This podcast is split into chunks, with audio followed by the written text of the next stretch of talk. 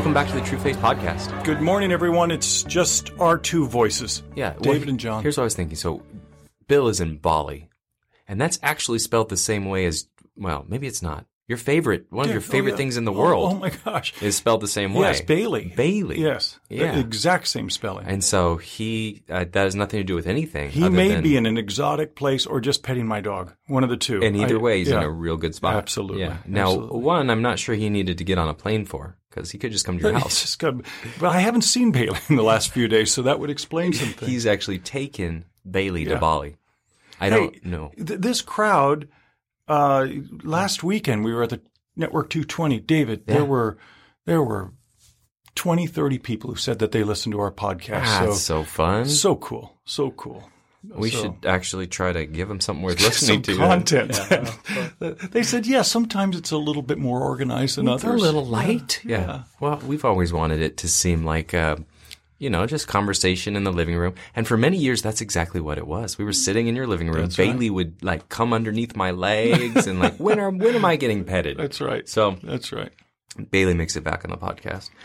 The last couple of weeks, we've been in and around uh, page 64 of the Cure and Parents, and we were talking about objectivity. And I loved our last couple times talking about Ah, so Ooh, good. what does it look like to not fire off at your kids with all that you're right about and all that you feel wrong about? And um, it just felt really applicable and Yeah. deeply, uh, just a like uh, that is gonna that is gonna encourage some people. Yes. And this next section is, is no different. Um, so at the in the middle of page 64 it says objectivity is one of the finest gifts we can offer our children. So here are two scenarios to consider.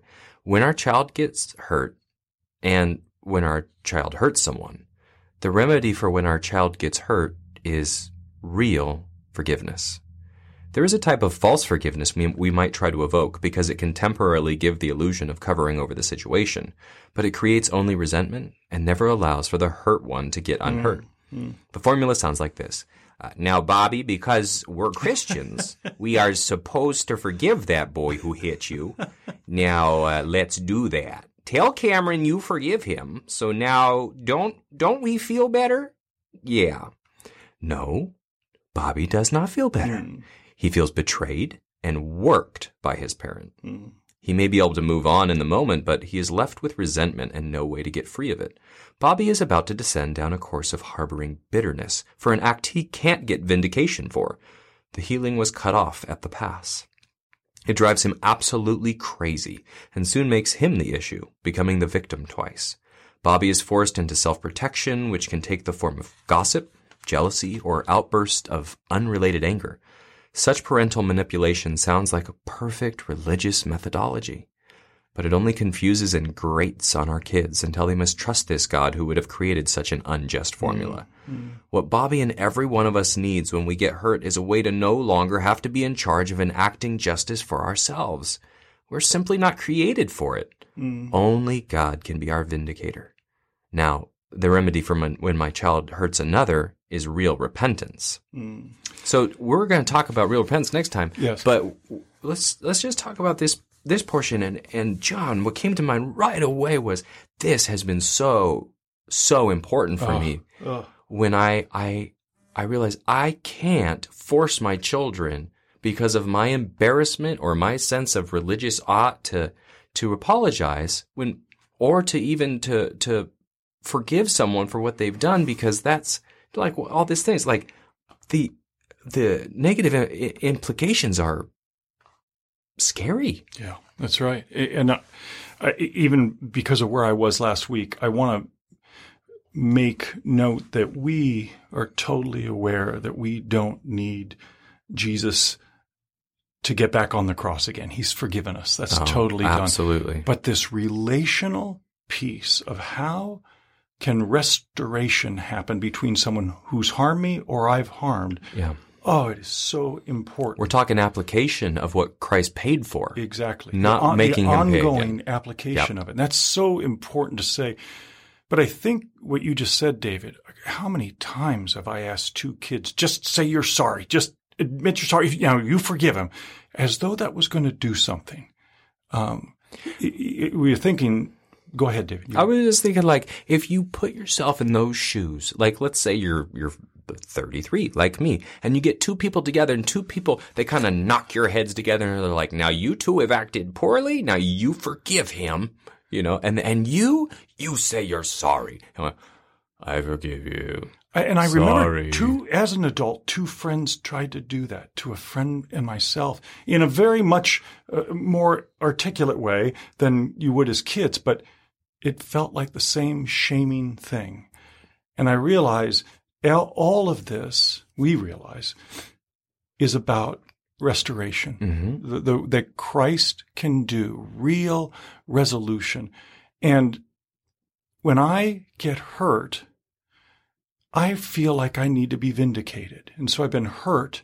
And now I'm going to get hurt again because I'll become the issue. Because God says, John, let me be your vindicator. And if you won't, and if you try to do this on your own, it's going to make you sick. You Yeah. were never meant to resolve anything or to be the judge and jury. Yeah.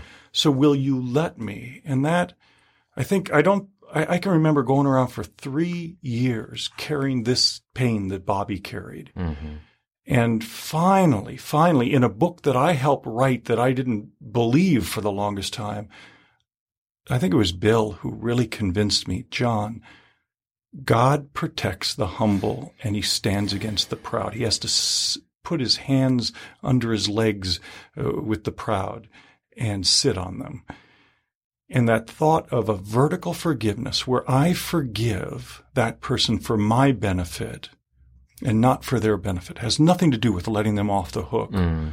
but to get me to where I can objectively be a lover again Yeah. to where I can go to them then for their benefit. David, that I, I don't know that there's a, a more spectacular, Mm. freeing thing that we see in the New Testament than when someone gets to do that. Well, it, it, it could have never happened without the cross. No That's one, right. no one ever gets to restore anything. They just get to go on. And you know what? Another thing that's been beautiful for, for me, which uh, it's maybe a lesser beautiful, but I, you know what? More and more, I'm getting convinced that um, when I have assumed someone else's motives and I have assumed that I need vindication, sometimes the sweetest gift for me is God helping me realize that I don't. Yeah. That they didn't That's right. mean that, that they didn't do that, and that when I when I am in a place of of being so sure about why they did what they did, then I can go into these some of these same patterns. And when I'm open to be, believing that someone maybe isn't out to get me, um, there's just been some real sweet times lately where I I go. Mm. Oh, well, maybe I'm living with something that I don't need to live with. Yeah. And, and when you can talk to someone about that, it's even, it's even just as sweet at times because they're like, but I, I, no, I didn't, no, I didn't want to do that. I'm really, gosh, I don't want you to live that, that way. And uh, let's talk about the situation. But no, I wasn't thinking that. And you're like, oh, so I can actually believe you? oh, that's, that's a strange phenomenon. And I think about with kids, Yeah. Um, we we talk about dignity in a couple podcasts. We talked about dignity, and I think that there's this powerful. I get this this feeling in my heart when I talk about the dignity of my children. When I think about them believing that I am willing to believe them. I am willing to let them process. I'm willing, and uh, I just recently one of my kids has been saying something to me, and I know it's not the truth and I kind of let it go. And recently she's been saying, Dad, that was a lie. I was embarrassed. Mm. And I'm like, right there. Like, I sometimes we just need time. We Yeah. just need time to believe that we're, that- yeah. that I could come home to it. And, and if I shoot in there and that's, that, that, I really short circuit the process of the Holy Spirit. Mm-hmm. And who am I to say that no matter what age of my child, if they've have the Holy Spirit in them, if they've said yes to Jesus, who am I to short circuit that process because I'm worried or fearful or thinking that if I don't do this, then I'm going to miss the opportunity? You know what? God is giving me my child for a lifetime. Right. And I'm saying this as someone who lost his dad very early in life. But for as much time as we have, we have as much time as we have. And this moment right now is not the last time we're going to get to love our kids, to be objective, and to, to think about how do I best want to model being safe for my kid and them telling the truth. Amen. Amen, David. And that's what this sets up. It's so holistic. And, and somehow for us to, to hear what David just said and for us to apply it right now in our homes and, and to be able to convince them that when I get hurt or when I hurt someone, Jesus stands there with a present tense application mm. of his love mm. and says, I can forgive you yeah. and I can free you. And if I could teach that to my child in an age appropriate way, that you don't have to be the judge yeah. and jury, that Jesus is the judge and jury, yes. and that he cares about you more than you care about you. Right. Oh, what a, what a permission to not harbor bitterness and ugliness that can stay with you for a lifetime.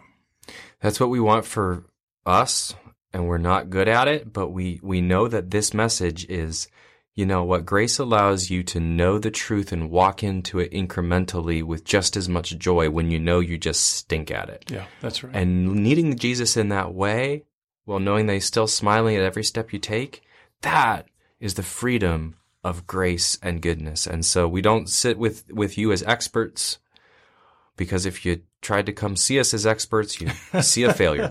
But we sit with you as people who desperately love the, these ideas of creating safe places and honoring our children and, and honoring the family. So, and occasionally we try them on. We every every so often yeah. we just like a like a new hat. Um, so thanks for listening. Really, really, really, thank you. Um, some yeah. of the notes that you write, we know we don't get back to all of them. We we know that I'm terrible at some of that, but I think we're good at this. So just sometimes give us what we've got. Yeah, yeah I don't know. How, thank you guys. It's yeah. an honor to be on here with you, and uh, keep listening. Well, we'll see you next week on the Trueface Podcast. Bye bye.